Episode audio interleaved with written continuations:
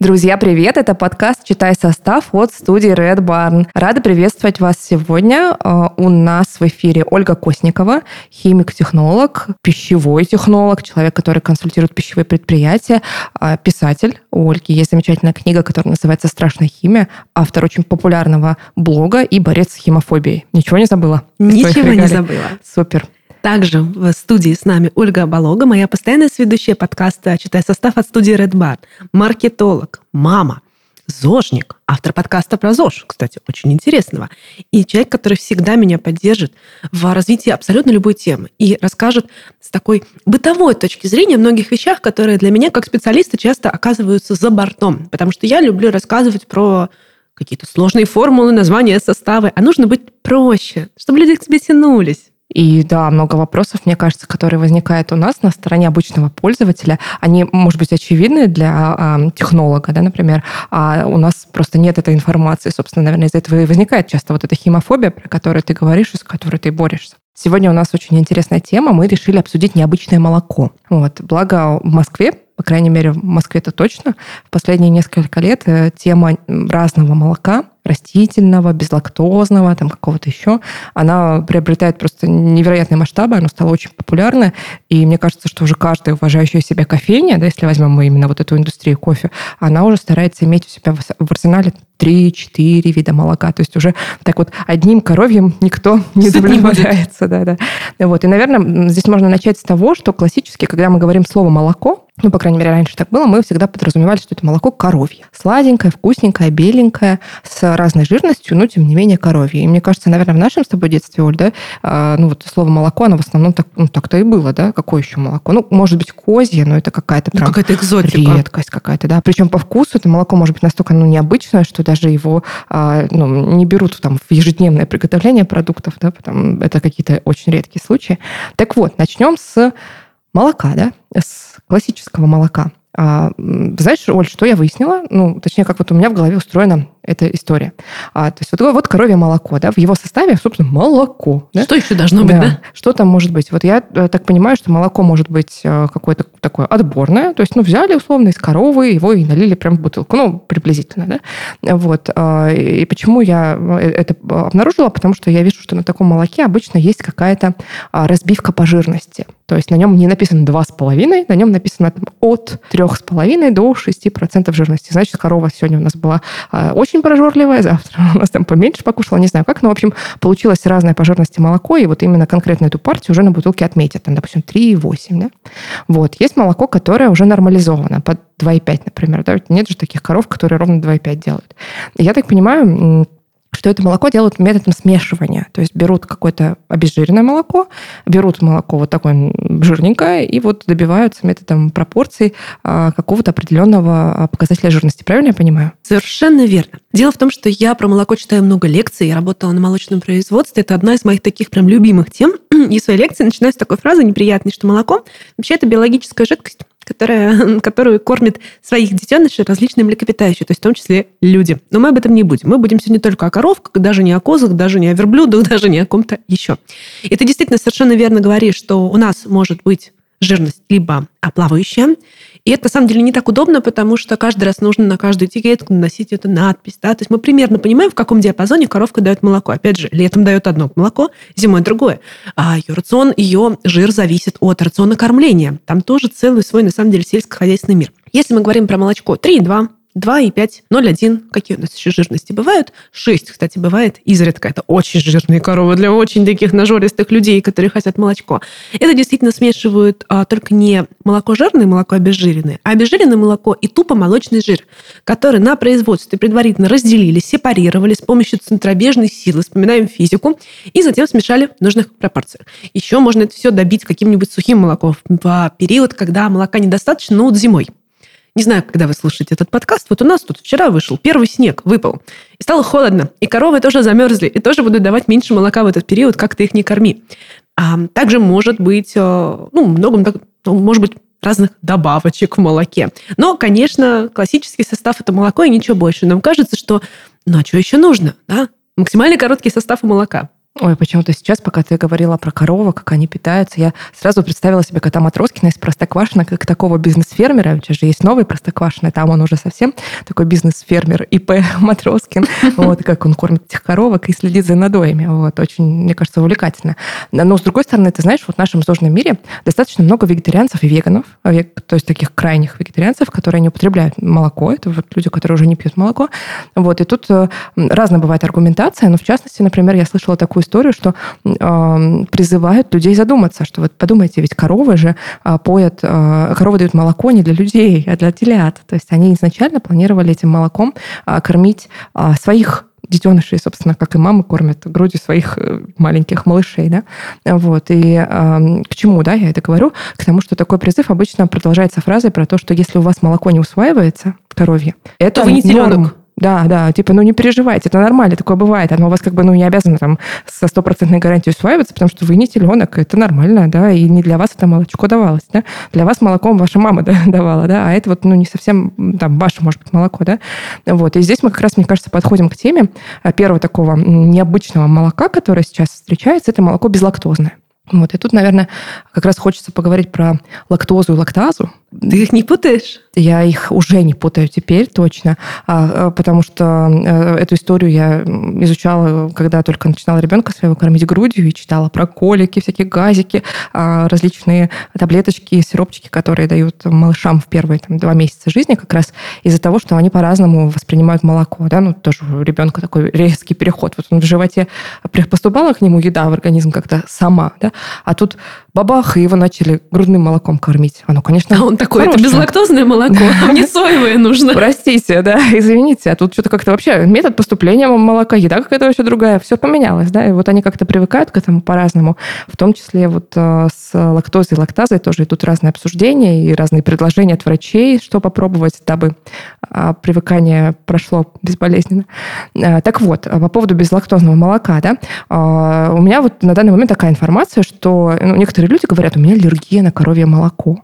И тут, мне кажется, такой широкий спектр того, что на самом деле может быть. Две основных группы, которые я так вижу, это люди, которые плохо переносят лактозу. То есть это не аллергия, а это э, недостаток ферментов, э, которые не позволяют расщеплять лактозу. Лактоза – это молочный сахар. То есть, по сути, лактоза – это углевод, правильно я Совершенно понимаю, верно. Вот, и получается, что люди просто ну, не могут переварить эту лактозу нормально. Я так понимаю, что с возрастом эта тенденция э, как-то, на самом деле, ухудшается. История с лактозой, да, то есть некоторые люди просто со временем перестают переваривать лактозу. И начинается дальше история, которую мне рассказала моя сестра из серии, что налить в кофе а, чуть-чуть молока – это норм, а выпить э, полный стакан молока – это, извините меня, может быть большой проблемой. Вот. И как раз для людей, у которых э, сложности с перевариванием лактозы, и придумали безлактозное молоко. А дальше интересно – а как из него лактозу-то забрали-то с этого молока? Магией. Вообще не говори. Вот, Оль, сейчас точно будет тебе слово, потому что я прочитала, специально искала, что ее могут убрать механическим методом, как, как не знаю, как да, ее что ли высасывают, да, либо методом ферментации. То есть, грубо говоря, заранее ее расщепили. Вот, и хочется послушать, как это на самом деле происходит на производствах. Первое, о чем я хочу сказать, мысль о том, что молоко, оно только для телят. Так-то оно так, но вообще примерно все не для человека. То есть, допустим, не знаю, там курицу мы едим, эта курица росла и выращивала свои мышцы, свое мясо не для того, чтобы их съел человек. Пшеница какая-нибудь растет тоже не для того, чтобы ее ел человек. То есть это такой несколько некорректный подход. Здесь есть такая вот логическая ошибка, что мы это не должны есть, потому что оно нам не предназначено природой. Нам природы по такой логике не предназначено ничего. Но человек – существо всеядное, такой царь природы, с этим можно поспорить на самом деле, который ест примерно все. Все, что догонит, все, что надоит, все, что он найдет. Но действительно, с молоком вышла такая интересная история, что... Вот смотри, есть у нас в молоке разные ингредиенты. Белки, жиры, углеводы, а еще витамины, а еще минералы, а еще ферменты. Но, правда, они все ферменты погибают при термообработке, потому что ферменты – это белковые структуры, которые очень-очень хрупкие. И они нужны в основном теленочку. И еще там есть всякие бактерицидные вещества, которые есть в молоке в первые несколько часов, когда мы его надоили. Именно поэтому молоко сразу не портится. И это тоже все со временем уходит. И вот если мы смотрим углеводики, ты знаешь, что я люблю все разбирать на атомы. И вот если мы смотрим на углеводы, в основном это действительно лактоза. Что такое лактоза? Лактоза – это дисахарид, который состоит из двух простых сахаров. Вот самая такая минимальная единица. Знаешь, это как аккорд из двух нот. Самый простой сахар, да? В Да. общем-то, по идее, должен легко усваиваться, кстати. Ну, не самый. Самый Так. простой – это моно. Мгм. А это Моносахарид. дисахарид у нас. А это ди, он из двух. Он состоит из глюкозы и галактозы. Глюкоза у всех на слуху, галактоза не совсем. Но это вот такие два кирпичика. И в норме эта связь между ними разрывается. Вообще химические связи очень сложно разорвать. Для этого нужно много энергии. Либо нужны ферменты. И под это у нас есть фермент. Называется он лактаза. Вообще у химиков, я всегда это говорю, очень все плохо с названиями, с неймингами. Фермент лактаза расщепляет сахар лактозу. Можно же перепутать. Неудобно названо, но тем не менее. И в норме у нас этого фермента на самом деле может хватать до самого конца жизни. У всех у нас есть какой-нибудь родственник, который пил каждый день до самой смерти стакан молока, заедал творогом и вот это все. Это тоже вариант нормы. Но у многих-многих людей снижается выработка этого фермента. У меня даже есть теория, ну, не у меня, да, а ученых, что, в принципе, человек, человек не предназначен столько жить. Сколько мы сейчас живем, там по 80, по 90, некоторые по 100 лет. Ну, это, скажем так, наше достижение благодаря науке и прогрессу, а так человек рассчитан, ну, на 30, на 40 лет. Мамочки. Ну, а дальше все, ты в утиль. Ну, прости, но пессимистичная сегодня у нас Костникова в студии.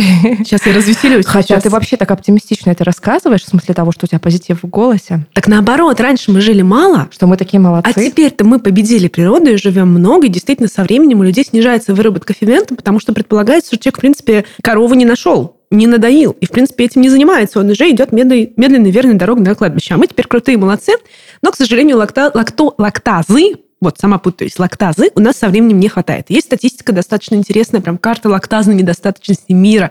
В какой стране, с какого возраста, сколько людей не могут усваивать молоко. Есть совершенно ужасный случай, когда ребенок рождается уже без фермента. Это может быть какая-то просто генетическая поломка, которая жить не мешает, но она неприятна. И он не может усваивать даже молоко собственной матери. Представляешь? Да, На да, собственное да, молоко читала мамы такое. у него аллергия. Точнее, непереносимость. И поэтому тоже таких детишек докармливают там смесями, ну, отдельно, это тема, в которых лактоза переварена. А чего, почему, ну, то есть, ну, не хватает фермента, и что? Что будет? Вот представь себе. В норме лактоза должна расщепиться на два сахарочка, каждый из которых побежит по своим делам, с ними у нас обычно проблем не бывает. А тут связь не расщепляется. Лактоза доходит до кишечника свободно и беспрепятственно. Там лактозу видят бактерии нашего они микробиома. ее есть.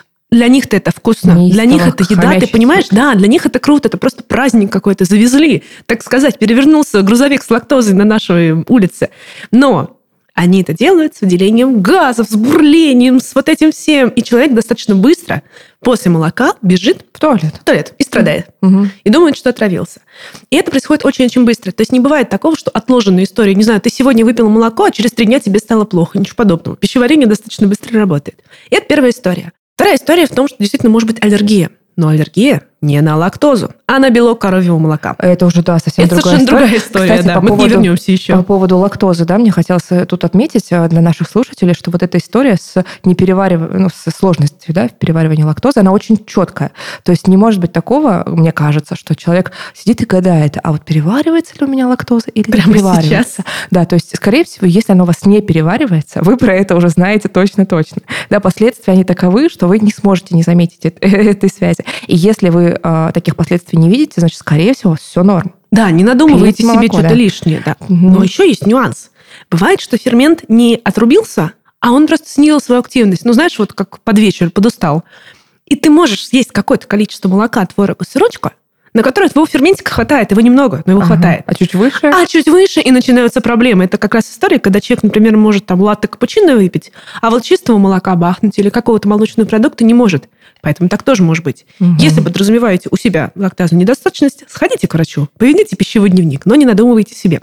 И, собственно, для вот этого огромного полка людей, которые хотят пить молоко, которые хотят вкусно питаться разнообразно, но не могут, придумали что? Ну, гениальная идея. А давайте мы лактозу за вас разделим, расщепим. Но если вы не можете переварить вот этот дисахарид, почему бы нам его на два не разделить? Это можно сделать добавлением фермента извне.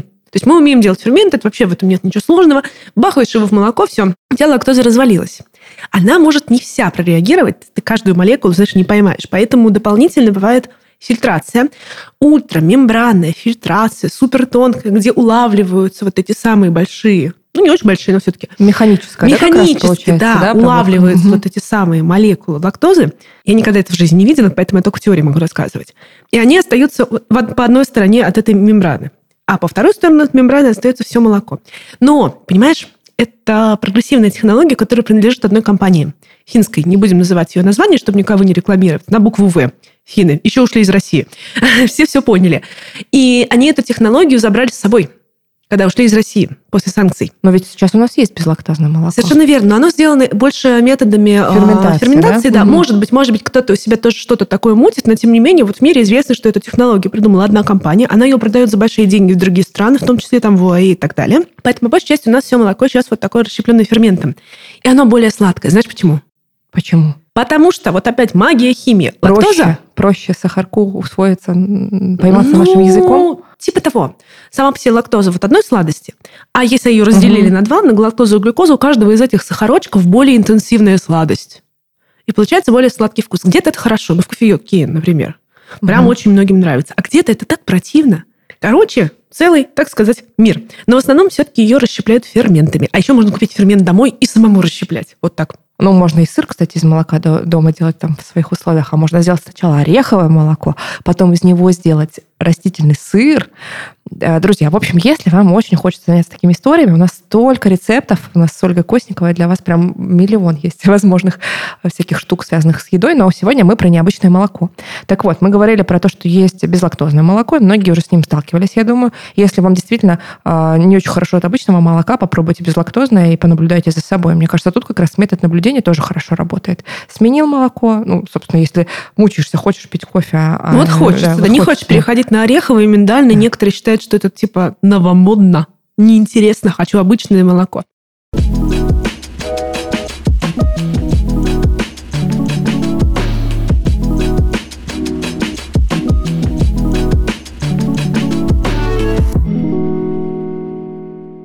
Что вас беспокоит?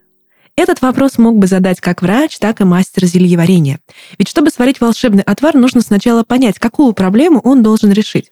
Возможно, вы хотите скрыть возрастные изменения или избавиться от акне. А может забыть о пигментации, как о страшном сне. В любом случае, ваш путь лежит в омолаживающее зелье мадам Примпернель. Это магазин в Косом переулке с зельями для выведения бородавок и прочих изъянов. Но если до волшебного мира вам далеко, а магический отвар нужен прямо сейчас, то добро пожаловать в рубрику «Это наука». Здесь мы рассказываем о косметических средствах для кожи, которые действительно работают. И сегодня мы поговорим о сыворотках. Эту рубрику мы делаем вместе с партнером, продуманным брендом Icon Skin. Крем – основной уход для нашей кожи. Он питает, увлажняет и поддерживает лицо в хорошем состоянии. Но если вам необходимо решить конкретную проблему, то на помощь приходит сыворотка – концентрация полезных ингредиентов в ее составе может достигать 70%. Поэтому косметологи рекомендуют иметь в арсенале сразу несколько сывороток или использовать их курсами, чтобы кожа реагировала на активные вещества и не привыкала к ним. Сыворотку, как и волшебное зелье, стоит подбирать в зависимости от состояния, а не от типа кожи. К примеру, при обезвоживании нужны увлажняющие средства, а при пигментации и постакне – витамин С, ретиноиды и кислоты. Существуют сыворотки даже для чувствительной кожи. В них входят всевозможные успокаивающие компоненты вроде экстракта водорослей и неоцин-амида. Для лучшего результата сыворотку стоит наносить после тонизации и перед применением крема. Если сывороток несколько, то можно использовать их в разное время суток для решения тех или иных актуальных задач. Читать состав, выбирая косметику, это бесспорно важно, но далеко не всегда есть время и возможность разбираться в ингредиентах. Хорошо, что некоторые производители пишут, эта баночка антивозрастная, а вот это успокаивающая. Купила и пользуешься в свое удовольствие. У Icon Skin как раз такой подход. Даже если вы не разбираетесь в составе, вам будет легко найти нужное средство. В названиях сывороток уже указаны активные компоненты и даже принцип их работы – Например, в каталоге есть ночная сыворотка на основе ретинола. Она активно омолаживает и уменьшает воспаление, пока вы спите. Или увлажняющая сыворотка с минералами и гиалуроновой кислотой, которая интенсивно увлажняет кожу, повышает ее упругость и тонус. Чтобы подобрать для себя сыворотку, вам даже не нужно идти в косой переулок. Просто откройте сайт бренда и найдите продукт в пару кликов.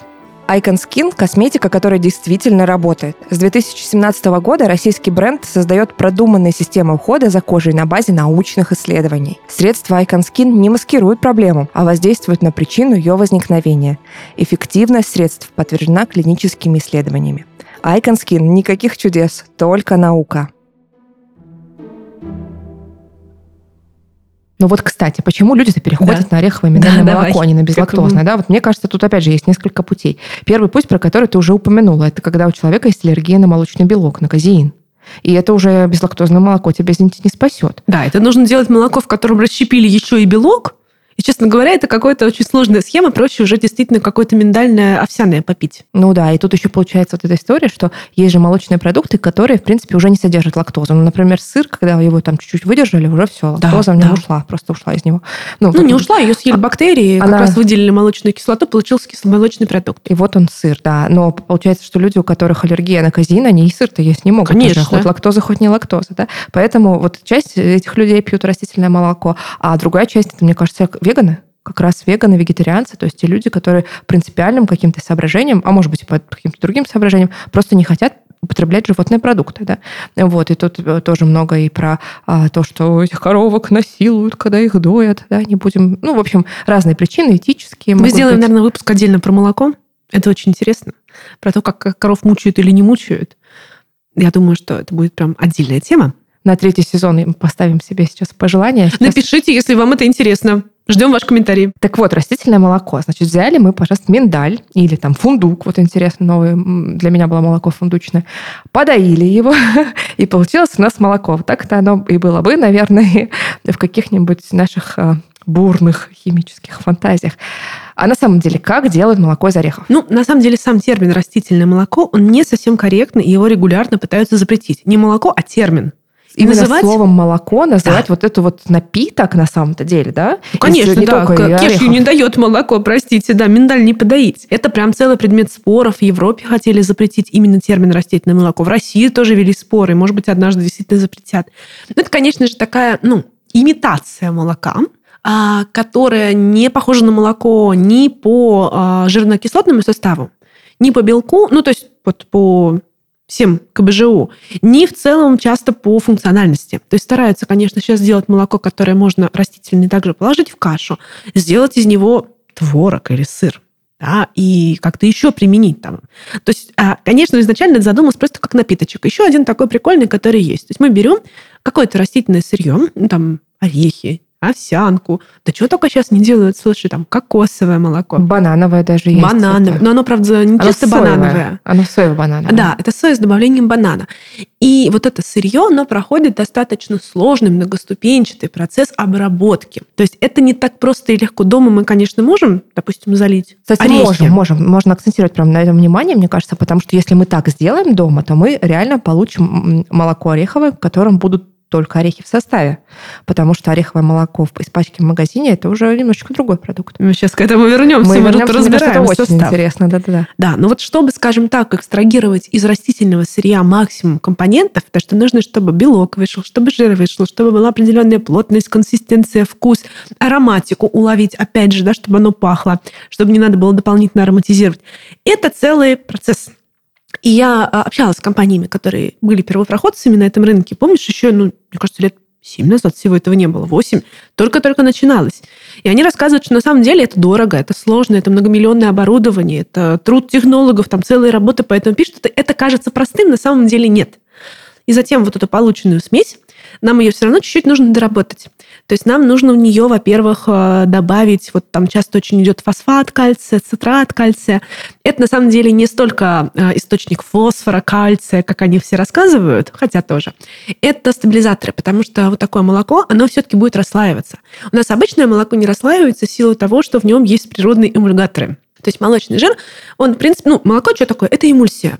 Это Эмульсия, да, в которой перемешаны жир и вода. Кусочки жира каким-то образом диспергировались. Да, ну то есть как-то вот корова так да? внутри себя это делает, что у нее все эмульгировано само. И держится там. И держится. Это, эти жирки держатся, ну, условно, внутри воды, да, как бы, как я понимаю, да, да а, в своих местах. То есть так равномерненько они держатся. Ну, мы еще же молоко обычно гомогенизируем, то есть мы разбиваем вот эти большие шарики, чтобы на более мелкие. Да, потому что, допустим, домашнее молоко, домашнее, господи, деревенское молоко. Из-под коровы. Из-под коровы, угу. да. Оно расслаивается, вот сливочки получаются, как раз-таки потому, что никто жировые шарики не делал более мелкими. А мы на производстве делаем жировые шарики мелкими-мелкими, и они как бы равномерно распределяются по всему объему, и вот у нас уже смесь стабильная. Тут у нас немножко сложнее, тут нужно добавить нам какое-нибудь вещество, которое позволит эту самую структуру Ну создать. да, то есть получается, что мы там взяли маленькие-маленькие кусочки там чего-то фундука, да, например, и надо их как-то же задержать, то есть надо сказать, стойте, пожалуйста, на своих местах, не падайте вниз, да, держитесь равномерненько, чтобы у нас напиток был красивый. Да, чтобы у него была приятная структура. Опять же, без этого можно обойтись, но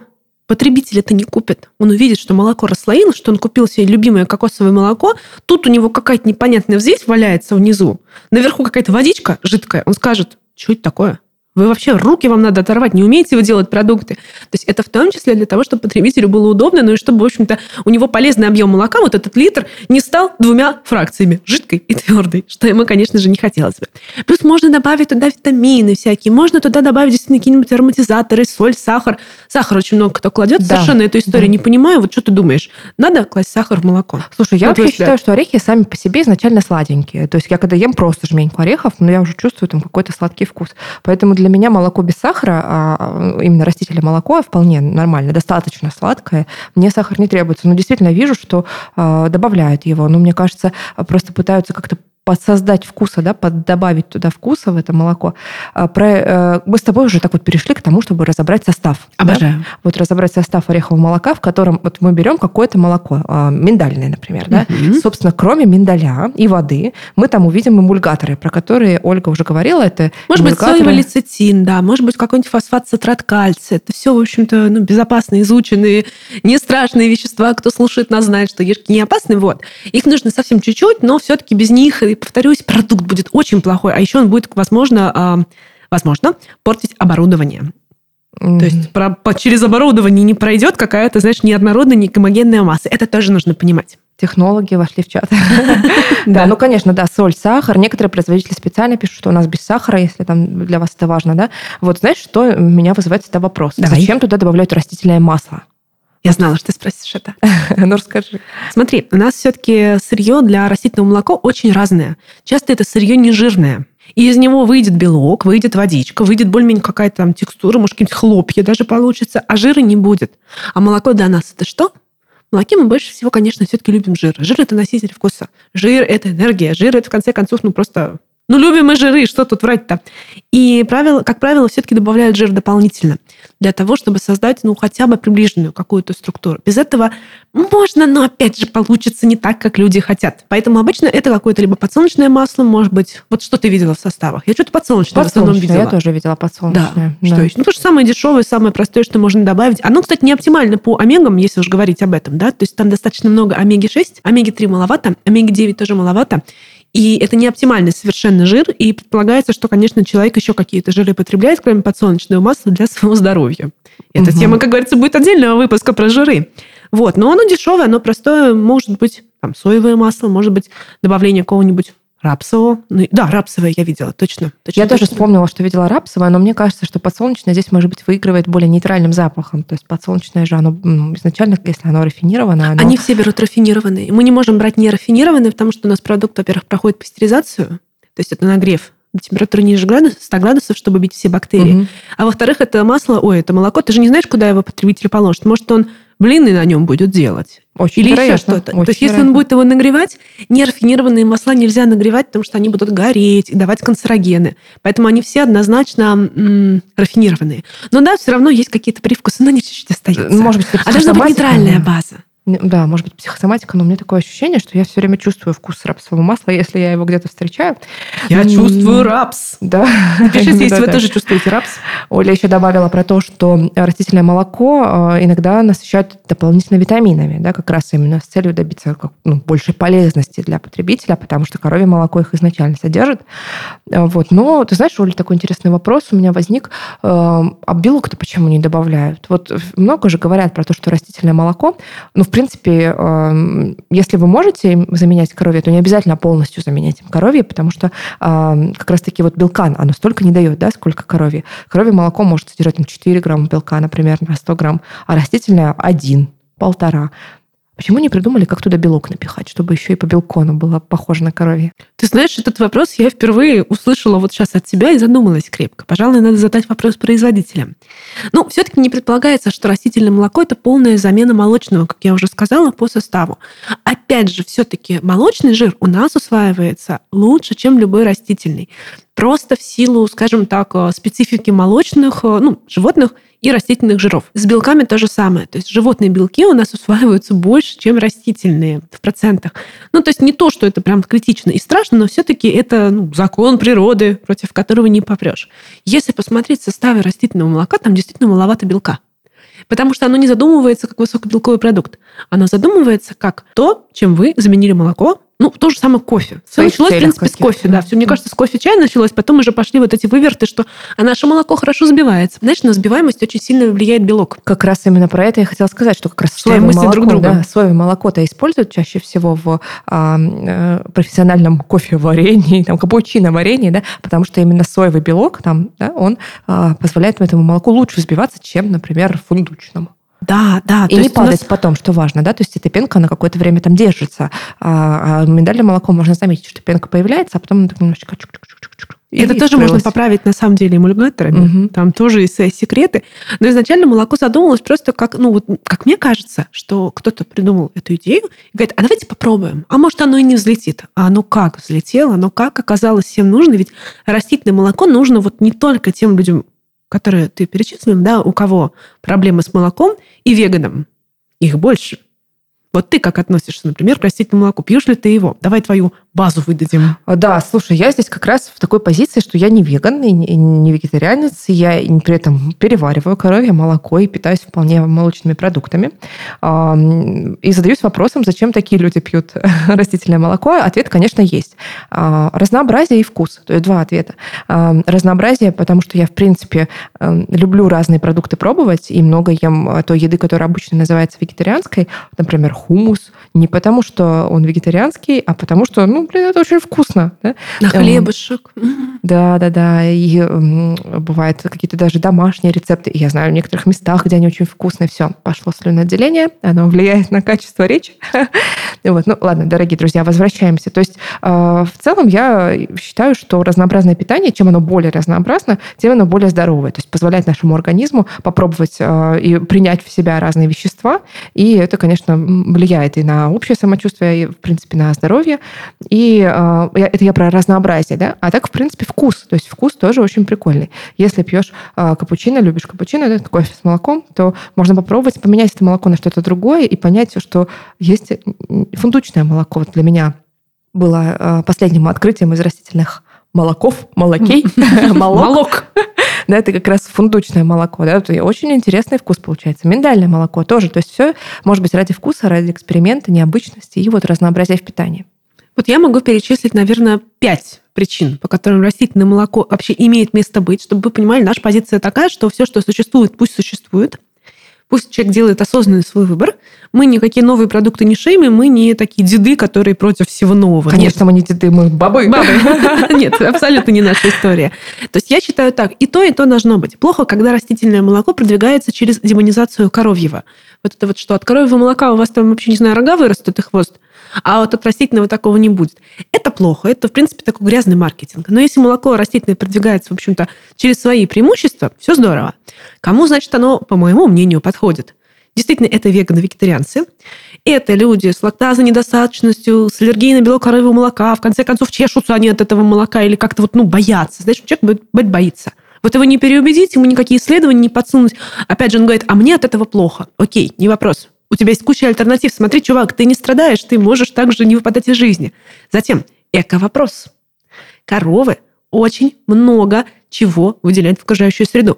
Иногда их винят даже в том, что вот именно из-за них началось глобальное потепление, Озоновые метана дыры. много. Озон... Ну, то есть, да, корова прям какое-то, конечно, зло.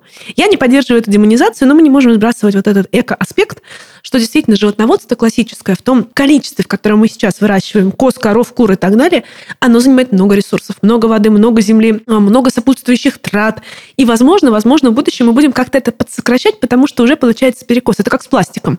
Пластик офигенный, пластик классный, но мы слишком много его производим и не очень умеем его утилизировать. Поэтому экоактивисты очень часто выступают за вот растительное молоко. Потом, вкус. Я тут для себя открыла, знаешь, какое молоко? Конопляное. Ух ты! Это так вкусно. Я, у меня есть любимая кофейня у дома, я туда захожу утром, беру себе большой капучино на конопляном, и вот, понимаешь, он вкуснее мне, чем на коровьем. Хотя я супер люблю коров, у меня тоже нет лактазы недостаточности, я из тех счастливых людей, которые могут пить молоко и любые продукты. Но просто разнообразие. Разнообразие вкусов, разнообразие ощущений. Опять же, это нужно не просто ради нашего удовольствия, это нужно для, простите, формирования новых нейронных связей. Любой новый опыт отражается в нашем мозге, а мозг пластичен. Поэтому вы, когда заказываете латте на каком-нибудь новом молоке для себя, вы можете говорить, что вы тренируете нейропластичность мозга. Ты, мне кажется, сейчас М? прям придумала рекламную кампанию для какого-нибудь нового бренда, производящего Надо продать это молоко. кому-то было. Да, да. Да, вкус, разнообразие. Ну и в целом очень многие люди просто сочетают и то, и то молоко. Не идет речь об отказе, не идет речь о вот это знаешь, ложные два пути, либо такой, либо такой. Обычно это какая-то смесь, можно пить обычное молоко, и растительное. Пробовать. Кстати, к вопросу, вот ты спросила, почему не добавляют белок, я прям зависла. А одна из причин, как мне кажется, в том, что и так у растительного молока ценник обычно выше, чем у животного. Ну, кстати, да, здесь можно прям озвучить порядок, да, то есть если Давай, да. молоко там в районе 100 рублей можно приобрести, ну, плюс-минус плюс, плюс, минус, да. Опять, то... мы не знаем, когда вы нас слушаете, возможно, возможно, рубль уже не так стоит. Ничего не можем вот. Ну, где-то вокруг 100 рублей литр молока вращается, Допустим. да, то э, какое-нибудь фундучное молоко будет стоить 350. Примерно так. То есть это будет в разы, в разы отличаться молоко. Да. Что-то не такое дорогое соевое молоко, мне кажется, оно дешевле, а что-то может быть еще дороже. Не знаю, если из кедровых орешков жмут молоко, наверняка оно стоит еще дороже, чем фундучное. Ну да, то есть если мы еще будем увеличивать количество белка, дополнительно вносить его, это тоже повлияет на стоимость.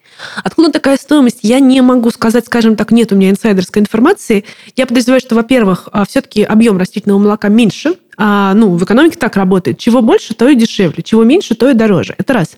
Во-вторых, производители отбивают свои дорогущие инвестиции. Повторюсь, это не так легко, что ты просто пожал вот так вот в руке кедровый орех, он тебе какую-то жидкость отдал, и все. Да? То есть э, не все, не все растительное сырье так легко отдает э, свои питательные вещества, иногда нужно прям привести целый цикл экстракции и много-много каких процессов технических, которые мы не будем грузить наших слушателей. То есть они отбивают просто дорогущие инвестиции, они закладывают эту, стоимость своего там оборудования за 10 тысяч миллиардов в молоко. Плюс, скорее всего, там маржа выше. То есть больше наценка. Ну, честно, молоко, коровье, на нем сильно не заработаешь. Ты не наценишь там 100, 200, 300 процентов. Да? Ты правильно сказал, что оно действительно такое, ну, условно, 100 рублей. Сколько сейчас-то? Доллар один. Боже мой. Не будем уходить в экономику. А, ну и плюс, возможно, действительно какие-то какие продукты просто дороже делать. Вот как-то так. Я бы не сказала, что прям супер зарабатывают производители на растительном молоке, прям вот они навариваются 200-300%, но, думаю, хорошую маржинальность они имеют. Это просто более выгодный бизнес. Если вы бизнесмен, задумайтесь о том, чтобы сделать свою марку растительного молока, пока рынок еще растет. Да, и самое главное, люди готовы это покупать. С каждым годом, если посмотреть статистику людей, которые переходят на растительное мясо, на растительное молоко, на растительные яйца, на растительную рыбу, такое тоже есть, их все больше и больше. И это растущий рынок, конечно, будет привлекать и деньги, и инвестиции, и, в принципе, там будут все крутиться. Вот как-то так.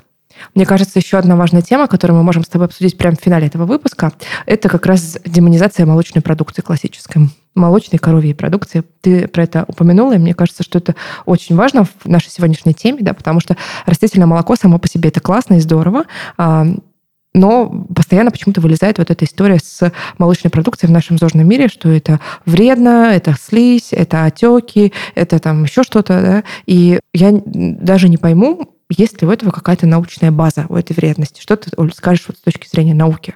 Ну, это, конечно, тянет на еще лекцию на полтора-два часа.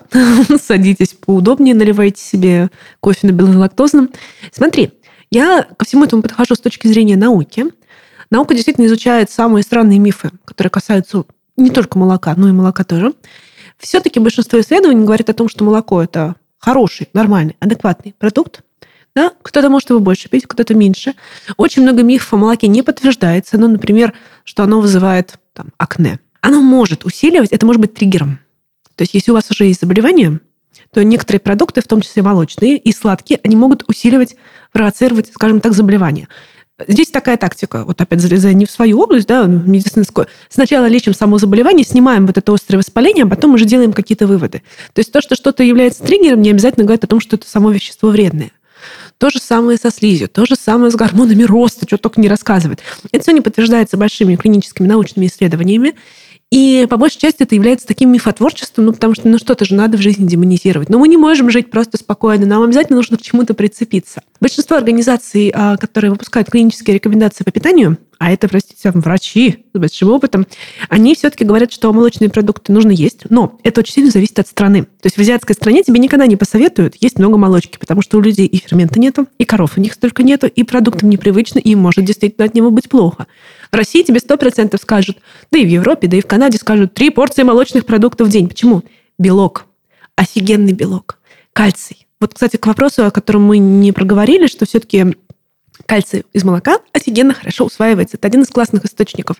Можно добить кальций из растительных источников, но его там сильно меньше.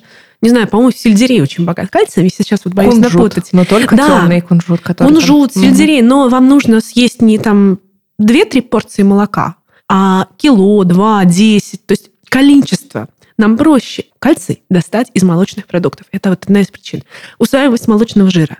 Побочные все-таки витамины, в том числе витамин D, который там есть, да еще иногда обогащает. Ну, то есть, одним словом, это классно. Если у вас нет никаких проблем с молоком, вам не стоит лишать себя офигенного источника кучи нутриентов. То есть вот лежит простое решение, но мы его отбрасываем и говорим, нет, я здесь э, реально призываю меньше верить в мифы и больше ориентироваться на себя и не ставить себе самому диагнозы, потому что люди очень любят гипердиагностировать себе. Знаешь, у меня целиакия, с лактазной недостаточностью, вот, вот, еще вот. чакра у меня седьмая не работает. Именно это с, модно. Да, именно с глютеном это вызывает у меня ассоциации в том плане, что Однозначно. есть демонизация глютена, да, и также примерно у меня в голове работает демонизация молочных продуктов. А, но, кстати, я знаю, что некоторые люди задаются вопросом. То есть, да, есть люди, которые понимают, что у них нет с этим проблем, а есть люди, у которых есть какие-то сомнения. И даже бывают, а, в том числе и с глютеном, да, бывают а, тесты, можно сдать анализы. Причем некоторые из них совершенно не информативные информативные, просто люди деньги берут за это, а по факту не показывают правдивый результат, это тоже ужасно. Вот, и бывает, да, действительно по-разному. Я знаю, что некоторые анализы и тесты показывают результат в моменте. Это не значит, что это, этот момент повторится у тебя дальше там в течение жизни, да, и, может быть, сейчас так, а какой потом твои пищевые возможности меняются. Вот. И ты знаешь, я здесь поняла, что у меня мой собственный подход называется эксперимент.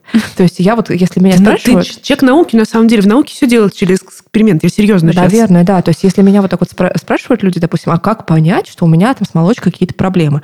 Я на такой вопрос э, обычно отвечаю, возьми и не ешь ее две недели. Да, тест. Да, попробуй, да. Ты увидишь разницу или ты ее не увидишь, да? То есть э, у тебя есть может быть, психосоматика, да, предположение. У меня, кстати, очень хорошо работает психосоматика, э, и я понимаю, что моя голова может влиять на мои какие-то там логические умозаключения, да. Вот. Э, эксперимент. Две недели без молочки показывают, что-то поменялось или что-то не поменялось. Да? И э, есть результат, нет результата, или, может быть, наоборот, ты страдаешь без этой молочки, и организм требует творог. У меня вот был такой организм требует творог. Хорошо, это вкусно. Творог. Вот, поэтому я призываю, если сомнения есть, попробуйте без нее. Пищевой дневник можно повести. То есть ешь что-то, записал и смотришь реакцию. Кстати, да. просто это часть эксперимента. В моменте может действительно повлиять эффект нацебо, когда ты надумываешь себе, что у тебя есть какая-то проблема, и она действительно проявляется. А вообще э, самое же простое, что проявляется в психосоматике, это как раз-таки тошнота, вздутие, это вот чисто классика такая, то есть это может быть не связано. Вот, пищевой дневник. К врачу сходить, в конце концов, если прям беспокоит. Есть сейчас очень простые водородные тесты. Это когда дышишь трубочку, там тебе все показывается. Это прям хороший доказательный метод. Короче, забота о себе, но без перегибов. Как и все, что мы с тобой в этом подкасте рекомендуем, да? Да, и со вкусом к жизни, пусть этот вкус будет молочный, или банановый, или миндальный, да, или конопляный, как в случае с Ольгой Косниковой. А если что, это конопля пищевая. Очищена. Очищенная, да, от всего, чего нельзя. Поэтому все хорошо с этим молоком. Не поэтому я его так сильно люблю, друзья. Мне кажется, на этом мы можем завершать сегодняшний наш выпуск. Да. Это был подкаст «Читай состав» от студии Red Barn. Ольга Костникова. И Ольга Балога. Если вам понравился выпуск и вообще нравится наш подкаст, пожалуйста, не жалейте ваши лайки, звездочки, пишите нам комментарии, отзывы, мы будем очень рады. А на сегодня все, и прощаемся до следующего выпуска.